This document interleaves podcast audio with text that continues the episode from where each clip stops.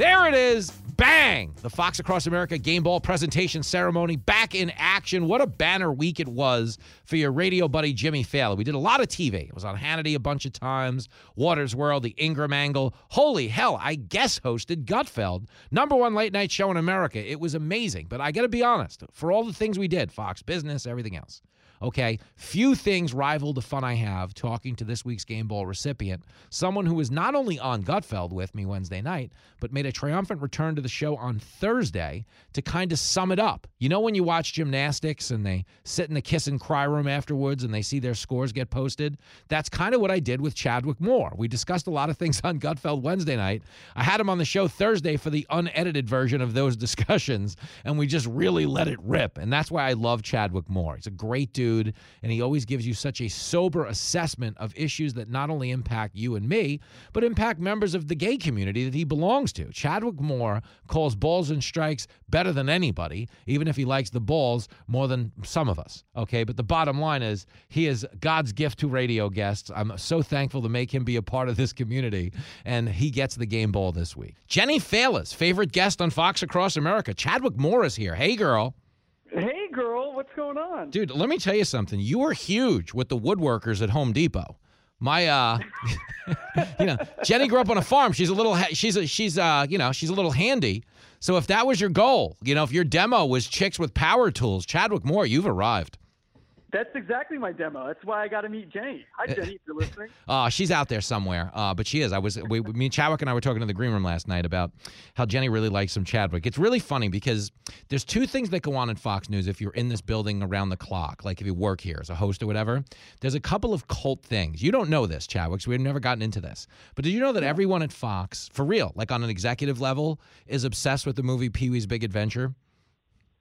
I, no, I, I didn't realize that. And Why we, is that? We it's just like it was a cult movie at a time when we were all coming of age. So people always communicated like Pee Wee's Big Adventure jargon. Like if you actually said like if you said Andrew Cuomo, someone would go Andy, and they'd go Andy, Andy. You know, just like it was Pee Wee.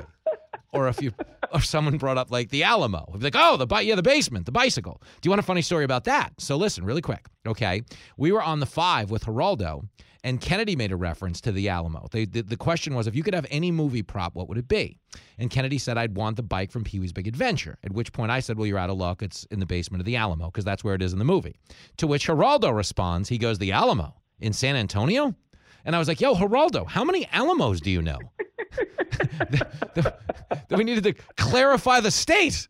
Remember the Alamo? Which one? I'm not sure but Chadwick Moore, hold on. We're not done here. We're not done here. Come get your sash and your tiara because the other cult favorite in addition to Pee Wee's Big Adventure is Chadwick Moore. People, you are the Raymond of Fox News. Do you know that? Oh, P- people, no, I'm not. dude, my office is on the same floor as the Tucker team, which of course you're like a folk hero on Tucker Carlson tonight.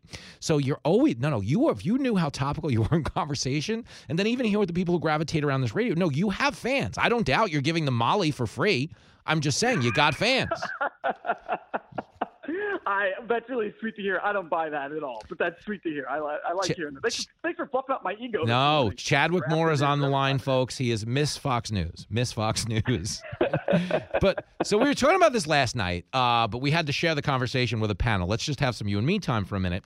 Um, you know, the whole woke Disney thing that ta- I was talking about, and the point I was trying to make is I feel like they're taking a, a, a position on pride uh, of it being like more than a celebration of gay culture, but an actual like cannonball at the right who they want people to believe isn't okay with it. And I feel like it's their it's a bastardization of the pride moment by Disneyland. Do you agree, disagree, whatever you want? You're Miss you're Miss Fox News. I can't say anything.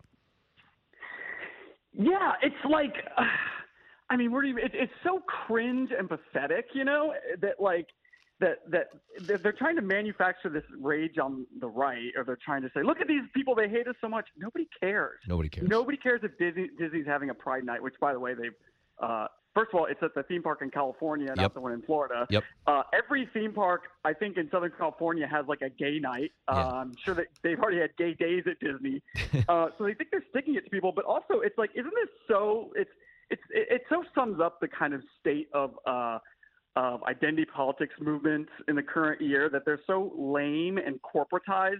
Yeah. Like this isn't like the first gay pride march in 1970 in Yeah. New York City. You know what I mean? Where it was like still maybe a little shocking and like and it was like rebellious. risque and avant-garde. Yeah, it and was like, wow, badass. what's going on here? Di- It's like Yeah. Disney coming up and being like, "Wow, we're going to have a gay night. Give us your hundred and forty dollars, you childless We've- homosexual." you went you went from Rage Against the Machine to the Machine would like to throw you a parade. Exactly what it is. And you know, you were you were. I, I really appreciated last night you bringing up uh, the fact that Disney does business. They allow they they sell Disney Plus to all these countries where homosexuality is criminalized, criminalized, and they you know gay people can be put to death or arrested and fined. It just goes to show the level of their hypocrisy, and and more so the gay rights groups so-called gay rights groups that prop up Disney and, and constantly harp on these things, trying to convince America that it's a hateful place, completely ignoring parts of the world where they actually would have, uh, you know, a, a, a fight Yes. to, you know, stop murdering gay people. And, and these corporations are more than happy to do business there. Dude, Disney's doing business in Yemen, where if you're gay, they're throwing you a parade, but it's to a firing squad at the end of the. You know what I mean? It's, no, no, you still got the parade. It's gonna be great. It's uh, you know, a parade of people are going to come and watch you as Yeah. uh, The- instructive of how not to behave. you know, yeah. The good, the good news you're gonna love the parade. The bad news is the reception tent, not the best, not, not the best hospitality. Chadwick Moore, so nuts. But that's the scam. Is like, you know, everybody, everybody in this country, because it all it goes with any type of oppression. Okay, anyone doing business with China in any capacity. Let's just focus on China. There's so many countries we go to. Any anybody doing business with China, which Disney is doing a lot of business with China. Okay, is empowering the modern day version of everything we hold this country hostage over. Meaning, America in 2023 is constantly being given the bill by the left for what it did in 1823. You know what I'm saying? But China's doing it in 2023. And dare I say, in some instances, they're a lot more aggressive than anything we were doing in 1823. Yet none of these corporations steer clear of China, do they? Not that I'm aware of. I mean, I think they're all moving their headquarters there pretty soon. we seem to be on the way out. We're no longer in fashion. That is so funny. You know how like you couldn't get U-Hauls to get out of California? Now like we're at that place where you can't get planes to get out of the country. They're like, ah, they're all rented. Now they're all going to Beijing. They got a tax break. It's cleaner. yeah. Sucks. it's unbelievable. Chadwick Moore is on the line. Uh, the world's on fire. We're roasting some radio marshmallows. So we had fun there. And it's just all of the symbolic gestures, I think, in this day and age, I think are belittling the real problems we're facing. Because the other thing we talked about was Native Americans. And it was like, so New York City schools, uh, at a time when literally 80% of school students are not reading at grade level. Okay, they've decided the answer is to change the halftime show. No more Native American mascots. Um, it just seems like such a straw man thing to be attacking with so many bigger problems going on. And it doesn't mean like, you know, you can't walk and chew gum at the same time, as they like to say, but we're not doing any of that. Okay, first of all, you can't walk because you might get mugged. You know, and uh, you know, I don't know about the I don't know what the calorie count in gum is either. I don't know how that works, but the point is, we're going against i feel like i feel like we're going against everything except our real opponents you know what i'm saying by that? Like crime and everything else. Like we don't go against that. We're not going ed- education. Kids are being failed in inner city schools. The fact that you can't call their basketball team the warriors doesn't help anybody read. Yeah, and well, actually, this just kind of occurred to me. I mean, in a way, like like all these Democrats, they didn't run on making America a better place or fixing, you know, making sure we don't go to war in Ukraine or fixing the schools. They kind they kind of ran on identity politics, stupid. You know, uh, They're actually keeping the their promise. on the Yeah. Stuff. So, in a way, they're kind of fulfilling their promises. Like, no, no, no, no. We're going to let your schools collapse. We're going to let you continue to get murdered on the streets of New York, releasing violent criminals without bail, et cetera, et cetera. But we are going to make sure that your basketball team can't be called the Warriors. now, and this is what they voted for, isn't it? I mean, now uh, the, the, the good news is I know you got mugged on the way to school today, and I know they took your iPad. You've got a swollen face, but wait wait till the halftime game. You going to the basketball game tonight? You're going to feel so much better. You're going to feel so much better. exactly. You're so right. Chadwick Moore is on the line, and you're right. They ran on this. So, in a lot of ways, they are keeping their promises because they ran on this garbage. Uh, you know, Biden's pitch way back when was it was a battle for the soul of our nation. And uh, I was like, you know, I have a sneaking suspicion that doesn't give you an answer to how you pay your bills or clean up your streets or close your border. And it turns out I was right because apparently we won the battle for the soul of the nation. We literally lost everything else to do it. It's not good, Chadwick. right, exactly. but of course, Biden didn't run on like you know transgender children are the soul of our nation or you know No. trans kids built this country, whatever he said, and uh, he did go. You know, he did Yeah. kind of deceive the voters that he was going to take that direction. yeah, yeah. That was, that was a bit of a curveball, but that's listen. So that's another thing. Hold on. I, I wanted to make this point last night. A lot of the debates we're having right now are over issues that didn't exist a year ago. Like a year ago, if you said I'm going to read a graphic sex book to a five year old. Everyone would have said, no, you can't. Of course, you can't do that. That's insane. But because one side literally said you can't do that, the other side was like, well, I guess we're for it then. And that's what everything in this country has become. It's almost like it's all a microcosm of Twitter. You know how everything on Twitter is an invitation to a fight, whether you realize you're inviting someone or not? You're like, happy birthday, my dog. And they're like, yeah, too bad January 6th, huh? Was your dog in the chamber? I bet he was, right? Fascist. You're like, what do you mean is it's a dog eating a cupcake? But that's that's the world we live in now. You just take a position on the right, and somebody else is like, well, yeah, oh, just like, you know, Hitler had a dog, right? Yeah, yeah. Well, and also it, it almost seems like you know the left is, is so run out of important things to, to fuss with. You know, mo- everything that they once Mhm. purported to stand for, they don't anymore. They've kind of become the opposite. Uh, so it, it it it almost seems like they don't know what to do with themselves. So they're like, okay, should we just you know.